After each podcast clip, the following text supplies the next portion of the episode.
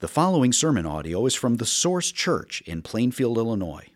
More information about the Source Church can be found at www.thesourcechurch.life.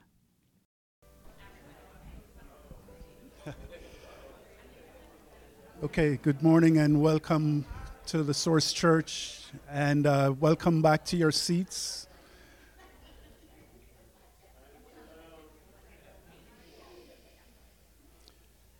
Uh, we'll be reading from Matthew chapter 4, verses 12 through 25. And uh, in reverence of God's word, I invite you to stand, please.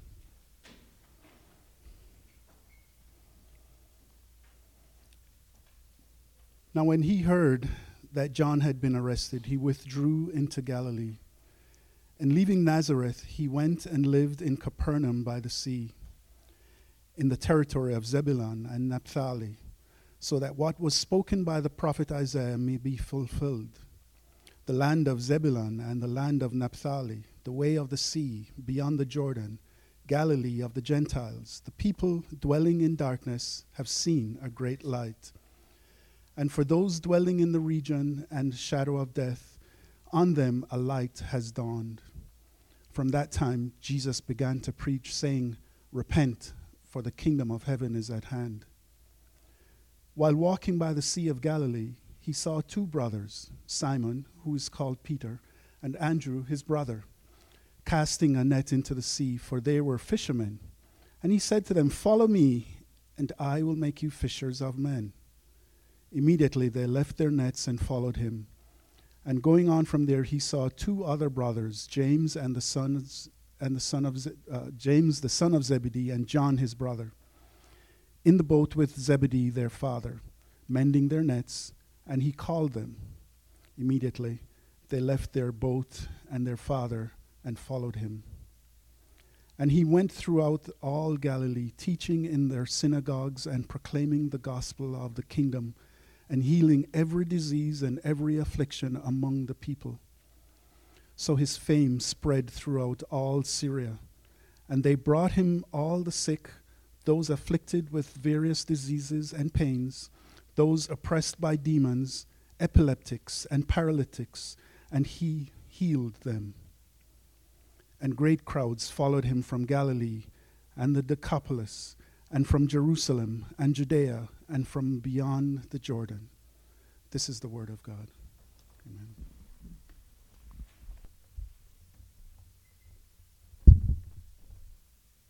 Good morning, everyone. Let's pray before we get into God's word. Lord, we thank you that you are our shepherd. You are a good shepherd. And you're leading us sometimes through dark places, always to green pastures. You give us what we need. And Lord, I ask that you'd meet us in our various needs this week. Lord, we think of Jay's surgery tomorrow. We ask that you would calm any fears she might have. We ask that you would give the doctors skill. And we pray that she would heal quickly and well. Lord, we think of Ryan Brown this morning. Um, his father passed away yesterday. And um, God, we ask that you would comfort him. We ask that um, you would give him wisdom and courage and humility as he deals with um, family in the wake of this. Lord, help him to, to grieve well, um, to process all of this with you in prayer. We pray also that um, that your truth would be on Ryan's lips, that he would be a light in dark places, and that you would get glory. Lord, we pray for others who are struggling in different ways, maybe struggling to put addiction to death, others experiencing marriage problems, others suffering from depression or discouragement or all sorts of uncertainty of how best to live for you in the midst of what they're experiencing. Lord, we we recognize that that um, you are in the midst of these challenges. You are not far away. You are with your people. And so we ask for your grace, God. We ask for greater grace, resulting in greater faith, resulting in greater obedience. We ask that you would be our everything and that we would trust you. Lord, we ask for that even now as we process your words. We ask that your spirit would be active in our minds, in, in, in the eyes of our being, that we would see you rightly, that we would see you as beautiful and powerful and good, and that we would say yes to you in the very depths of our being. We ask this in Christ's name. Amen. You know, our culture has a Jesus problem. They can't deny his influence across the last 20 centuries and his influence that's really greater than ever in a lot of parts of the world right now. But our culture is too sophisticated for historic Christianity. And so we're just sort of this culture that's Christ haunted, I guess you could say. And it frustrates me every year right around Easter when all the magazines in the grocery store aisle they start featuring Jesus. You know the ones where he he looks kind of mysteriously pale and has this like mystic vacant expression on his face and the title will read something like the real Jesus or the search for Jesus or who was Jesus? And if you buy this magazine, I guarantee you will leave with more questions than answers because you'll have digested plenty of skeptical theories by some atheistic professor of religion at a well known university.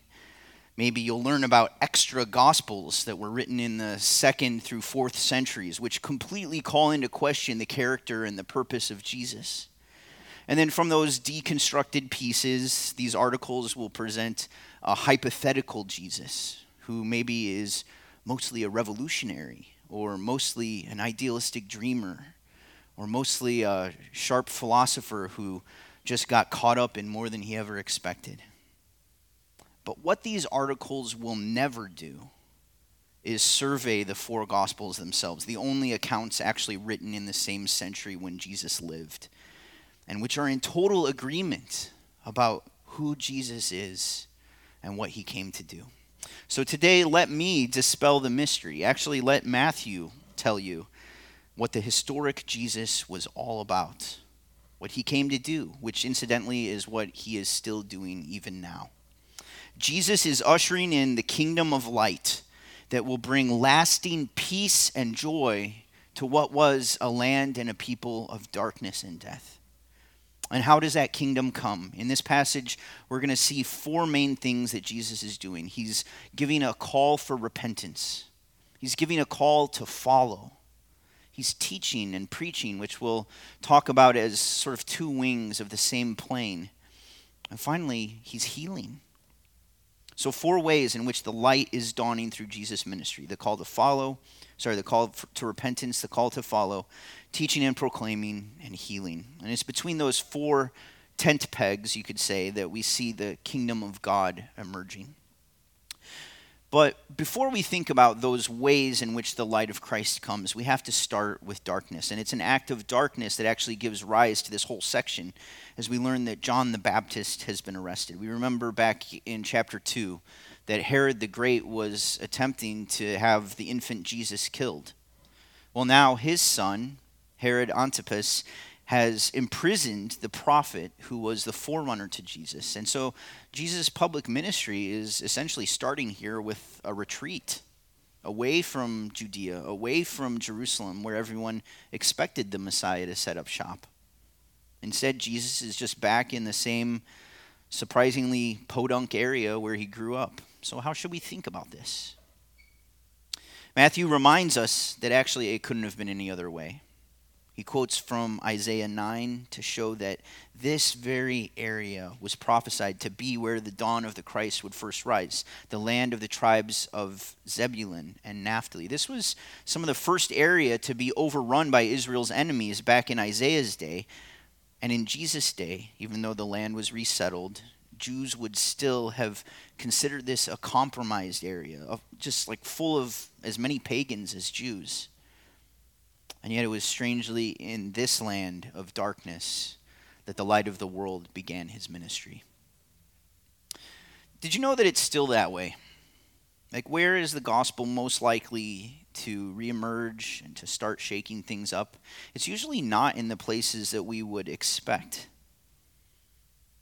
It often takes root in the darkest places because that's where the light of the kingdom shines most starkly and visibly. And this is true across history, actually. If you think about church history, the first 600 years, it was the Mediterranean world, including the Middle East and North Africa. That was the center of Christianity. And then they started taking the light for granted. But awakening came to Europe. And Europe was the center of Christendom for centuries until they grew complacent. And so, for the last 300 years, North America has really been at the center of the gospel's advance. But now, as we in North America kind of navel gaze instead of treasuring Christ, as our churches are turning into libraries or restaurants or what have you, God isn't somehow handcuffed by our apathy and our overfamiliarity with light. No, He's at work elsewhere.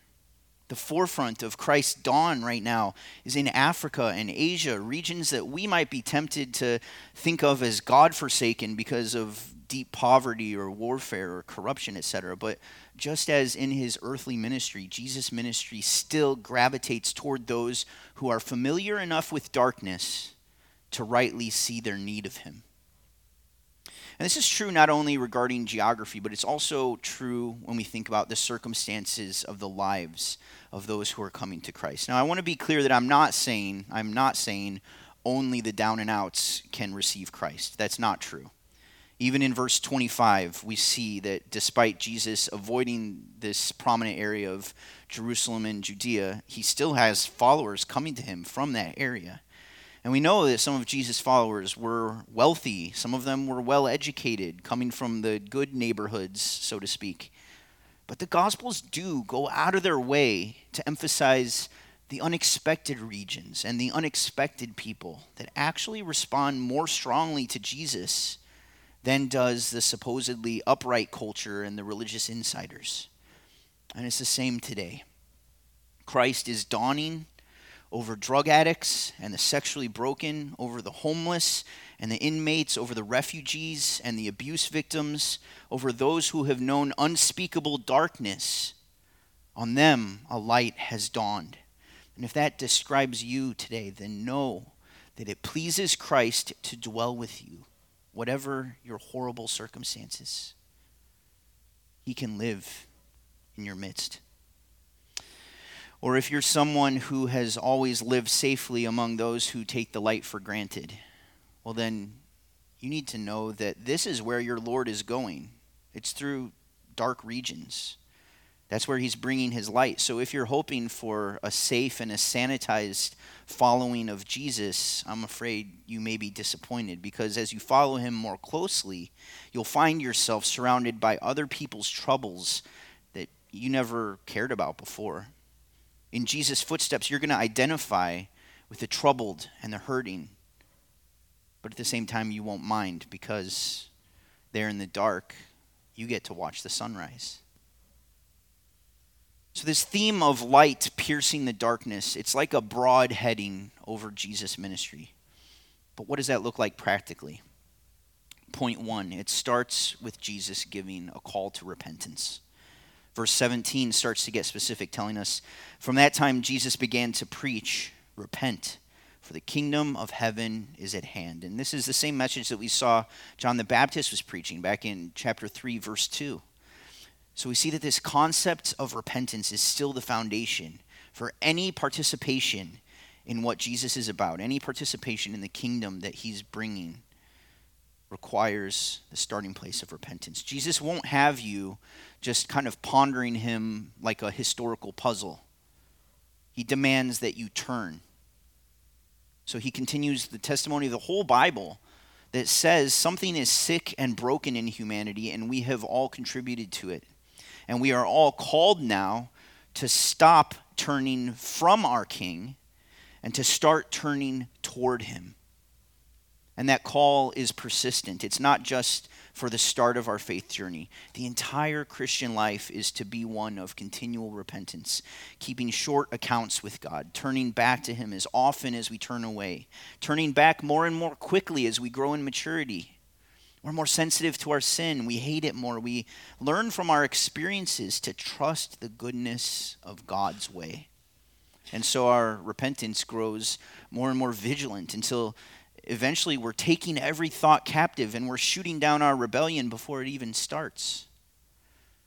John the Baptist calls this bearing fruit in keeping with repentance. So, this was the starting place of Jesus' message. I want to ask how are we doing in bearing fruit in keeping with repentance? Is anything holding you back from even wanting to look at Jesus right now? Is there any impurity that you're protecting and you're saying, No, God, you can't take this from me. You can't kill this in my life? Are there any duties that you're ignoring because, well, life is just too hard right now to make that change? But if you're honest, you know that you kind of know that the time is never going to be right. You're just making excuses to stay the way that you're comfortable. Are there any grudges that you're harboring and that you honestly want to keep feeling entitled to hold against someone? Is there any self importance that you're entertaining so that it's you're always in the place of judge? It's very easy to assess others, but you're too smug to think of the harm your actions and attitudes may be causing. If any of these sorts of tendencies are in the way, then we just won't be able to experience the rest of Jesus' priorities. So repent for the kingdom of heaven is at hand. We've seen that Jesus' ministry started in an unexpected place. Well, now, starting in verse 18, we see that it started with an unexpected people. In those days, Jewish rabbis had this, they had like a line of, of the sharpest and the most devout young men from good families, and they'd come and apply to sit under the teacher's training. But Jesus doesn't work like that. He doesn't take applicants, he goes out and he calls them. And those he calls in this chapter are not the, the polished and the prepared ones, they're common tradesmen. I mean, economically not bad off, but certainly not wealthy or refined or terribly well educated. Jesus is focusing on some really unspectacular people. Isn't that good news? Because, believe it or not, we are unspectacular people. But as we realize that, we find that he actually has great use for us, specifically in the fact that no one will say, well, of course, God used that person. He or she is extremely qualified. No, instead, people are going to say, huh, you know, this, this kind of makes me believe because Christ has done amazing things in and through these relative nobodies. In Acts 4:13, it says, "Now when the leaders saw the boldness of Peter and John, they perceived that they were uneducated common men. They were astonished, and they recognized that they had been with Jesus." That's what happens with unspectacular people. All attention goes not to the called ones, but to the master who calls them and empowers them. So here, Jesus makes them, um, he promises to make them fishers, not, not of bass or pike, but of men and women. And it's astonishing how effective they are. If you think about the, the day of Pentecost, Peter preaches, Peter, scared Peter, bumbling Peter, preaches, and 3,000 fish are caught that day. But of course, the light of the dawning kingdom is only going to be reflected in this way when the unspectacular people are totally devoted, completely surrendered to their spectacular king. And this is point number two that the light of Christ comes through his call to follow. His call to follow. What would Jesus' people be expected to do? So, continuing from that posture of repentance, verses 18 through 22, then next tell us we must follow. There's, there's an action sequence here, and uh, it shows us a big truth. We must respond by following immediately. There are two calls here, really. We, both of them have the same emphasis. There's like a, a parallelism going on. The emphasis is immediate obedience. So let's read it again. While walking by the Sea of Galilee, he saw two brothers, Simon, who's called Peter, and Andrew, his brother, casting a net into the sea, for they were fishermen. And he said to them, Follow me, and I will make you fishers of men.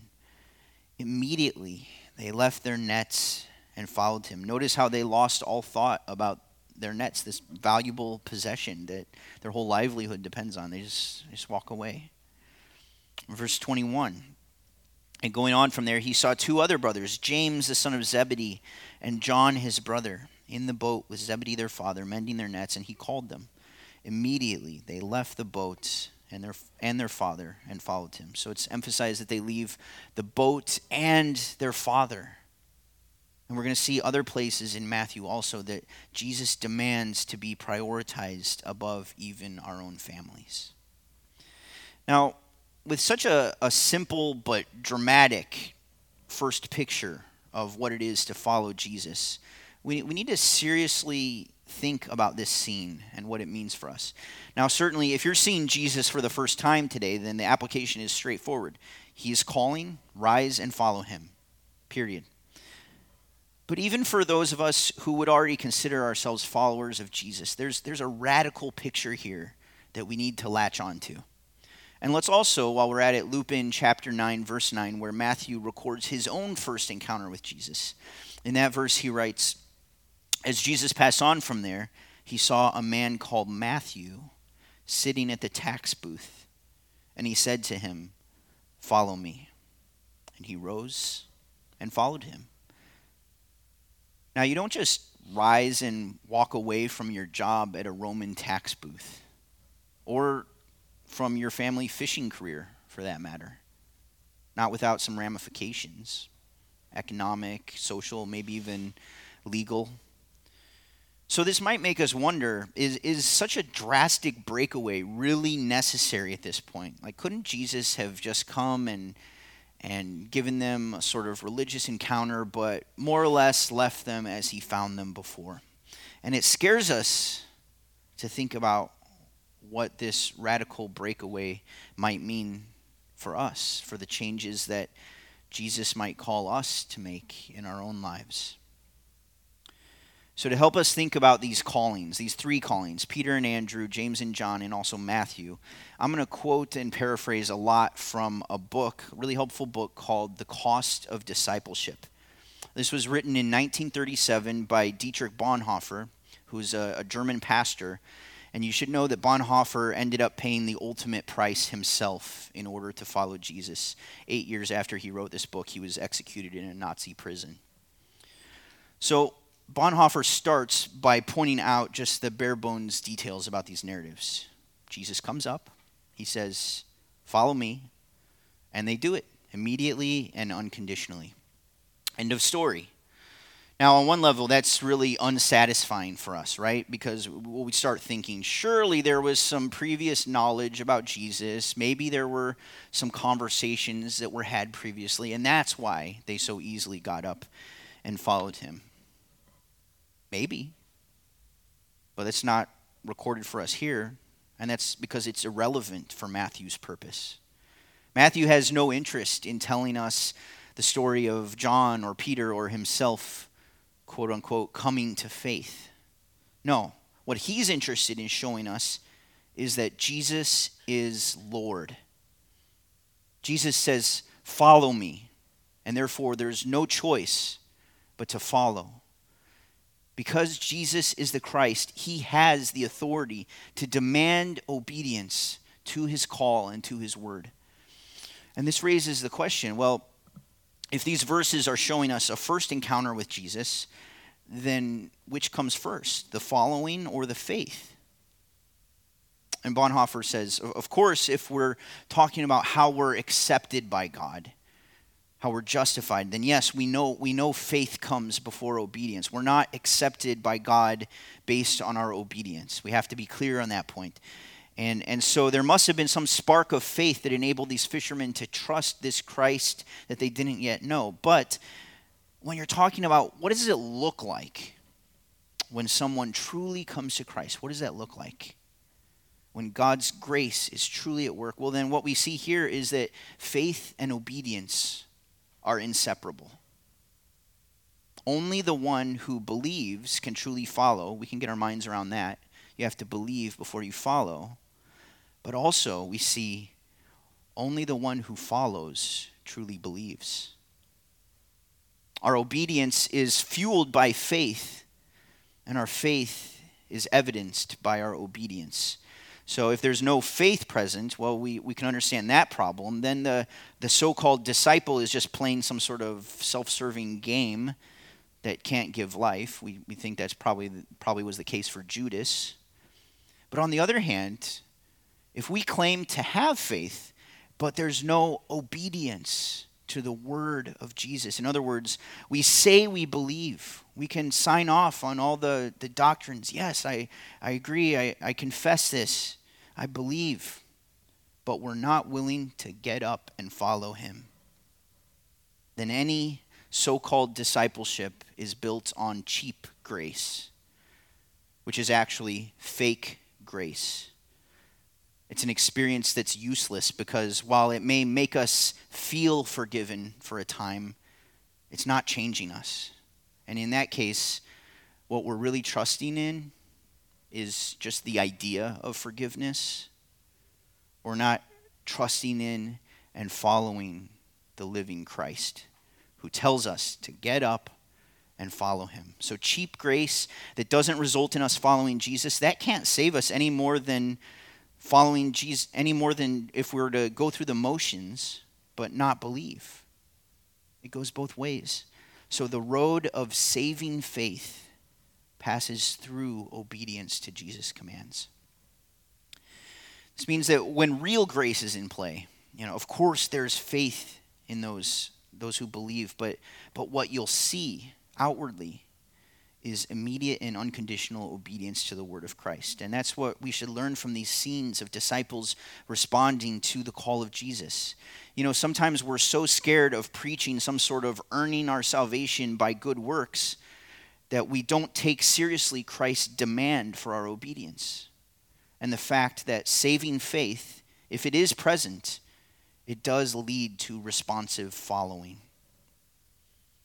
And you know, sometimes we're quick to opt- optimistically convince ourselves that, like, well, so and so, this person in my life, yeah, I think they're coming to faith because they do express an interest in learning more and in discovering Jesus. But all the while, they're keeping his demands on their lives at arm's length. Or, or we tend to be infinitely patient with someone who professes faith, but who will only obey Jesus up to a point.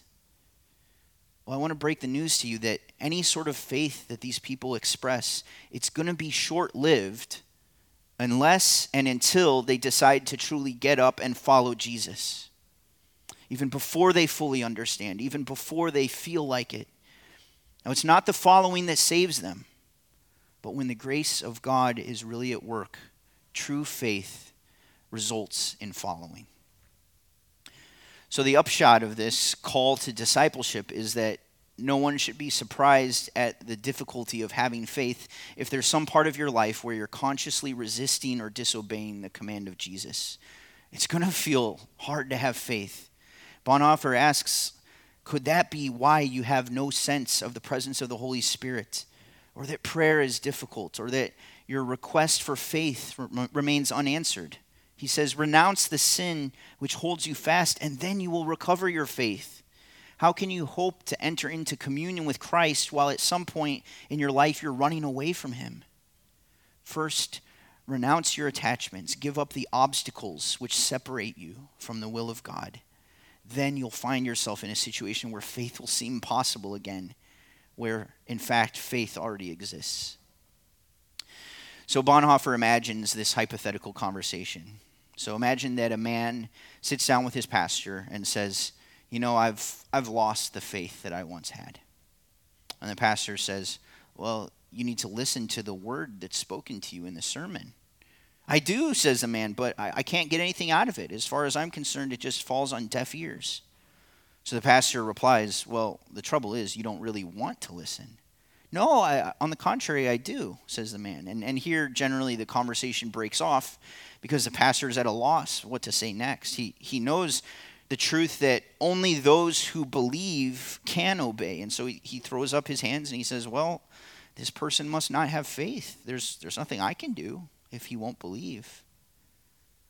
But this could be the turning point of the conversation. Bonhoeffer says the pastor should give up arguing with him and stop taking his difficulties seriously because he's only trying to hide himself behind this supposed lack of faith. It's now time to take the bull by the horns and say, only those who obey actually believe. The pastor should say, You're trying to keep some part of your life under your control. That's what's preventing you from listening to Christ, from believing in his grace. You can't hear Christ because you're willfully disobedient. Somewhere in your heart, you're refusing to listen to his call. So the pastor must exhort the man to obedience, to action, to take the first step. He must say, Tear yourself away from all other attachments and follow Jesus. And only after the self is dragged out from his hiding place behind cheap grace, then he'll gain the freedom to actually see and hear and believe. So there's more we're going to look at in the next verses, but this is heavy. And I, I just want to pause here for a minute and pray for anyone who finds himself in this position. If you find that you're not you're not bearing fruit in keeping with repentance. You know that Jesus in his word has called you to get up and leave something, but you're resisting that clear command of scripture, and as a result you're missing out on a life of discipleship. And though you have faith in Christ, it feels stifled, it feels deadened, and now you're starting to see why. Let me pray for such a person right now. Father, give your grace, give enabling grace to those who need to take a definitive step away from the disobedience that they've been cherishing. Remind them of your clear commands in Scripture, all of which are included in these two simple words follow me. So, by your power and your goodness, let today be the first day in a new chapter of freedom. Give them joy in the renewed adventure of following you with total devotion, in complete surrender. We pray this through the redemptive work of Jesus Christ for us. Amen. So, verse 23, it zooms back out again and it shows us the activities that Jesus was about. He went throughout all Galilee, teaching in their synagogues and proclaiming the gospel of the kingdom. So, here is point number three Jesus causes the light to dawn through his teaching and his proclamation. Those are two different things, but they're complementary things. They're like two wings of an airplane that delivers God's truth into the depths of our being. So, teaching opens up a text and explains it in detail. Proclaiming announces the truth with urgency and exhorts people to take action in response. And we desperately need both, don't we? And hopefully that's why you're listening to me right now. Because you know that you need teaching and proclamation. You need the text explained and you need the text applied. Well, in addition to sermons, we can all function as teachers and proclaimers to each other. We need brothers and sisters to teach us when we're thinking wrongly about something to see, to help us see the connections in Scripture that we'd missed previously. We should all be open to learning from each other, and none of us should always find ourselves in only the position of teacher. I want to tell you that even if you're a fairly new Christian, if you've been prayerfully meditating on a certain part of the Bible, God may give you something to teach me. And I always want to be open to that. And we also need our brothers and sisters in Christ to proclaim the Word of God to us, even in informal settings, maybe in life group or downstairs over snacks. We don't just need a listening ear to hear our sorrows and then nod in agreement with whatever solutions or verdicts we've cooked up for ourselves. We need proclaimer friends who will exhort us and confront our lives when we're too certain of our perspective, and also who will speak courage and comfort to us when that's what we most need from God's word, but we've been harshly denying it to ourselves.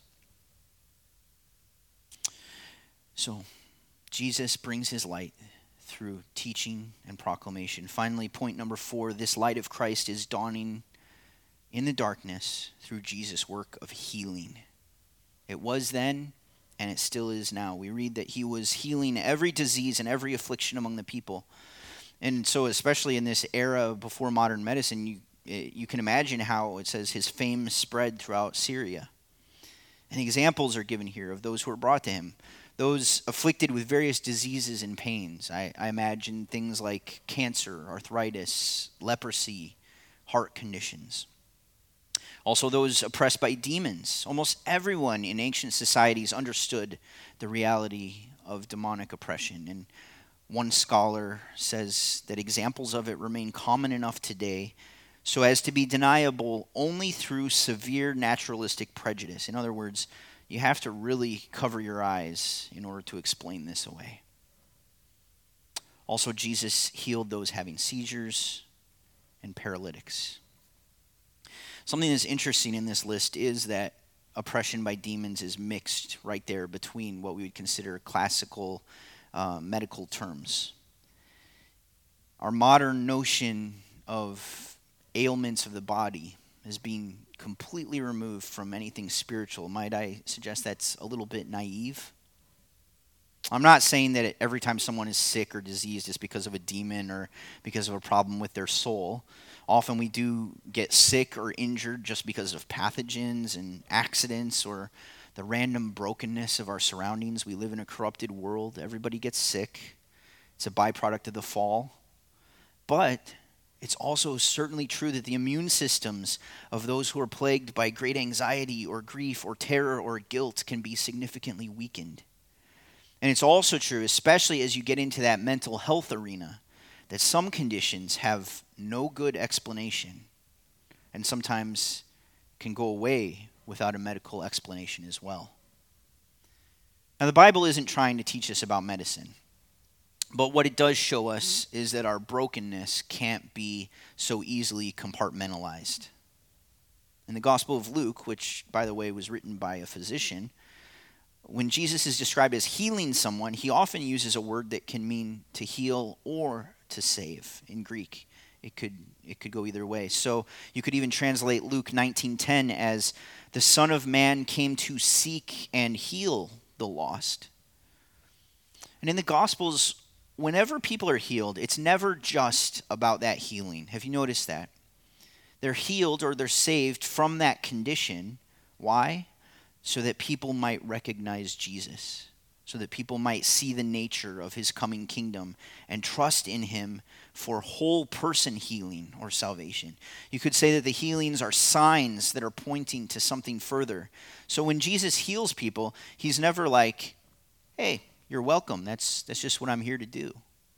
No, he says stuff like your sins are forgiven or go and tell people what God has done for you or see you are well, sin no more.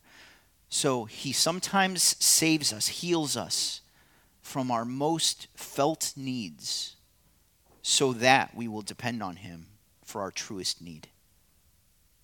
And the whole book of Matthew is structured in such a way as to show us that truest need. We have these sections of teaching that are interwoven with sections that showcase healing and then there are sections that call for repentance that are interwoven with sections in which the, the, disciples are wrestling with what it means to follow Jesus.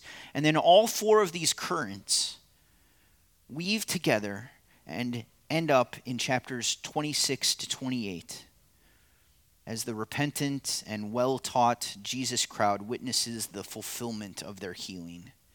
As Christ died, as a sacrifice for sin in our place to cleanse us and to free us to truly follow him, not only through the dark places, but into glory and endless joy. So, where are you in darkness today?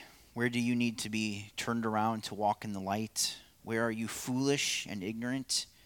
In what way do you need to be taught by Jesus? In what way do you need healing?